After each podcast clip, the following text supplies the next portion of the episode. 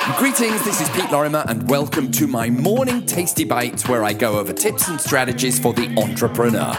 Today's bite is success is 65% planning and 35% instinct. Thanks for listening.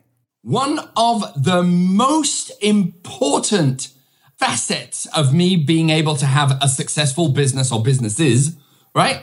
One of the most important facets is I move fast. So it's very instinctual. I don't just go, ah, let's go build ships in China. What I do is I sit down, and I've done this with my wife Cindy for the past over a decade, and I did it before when I was a record producer and all these other industries that I've been involved with.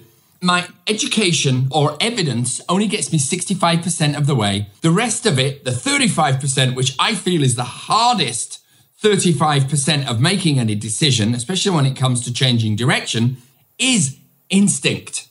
I have learned to never question that first instinct.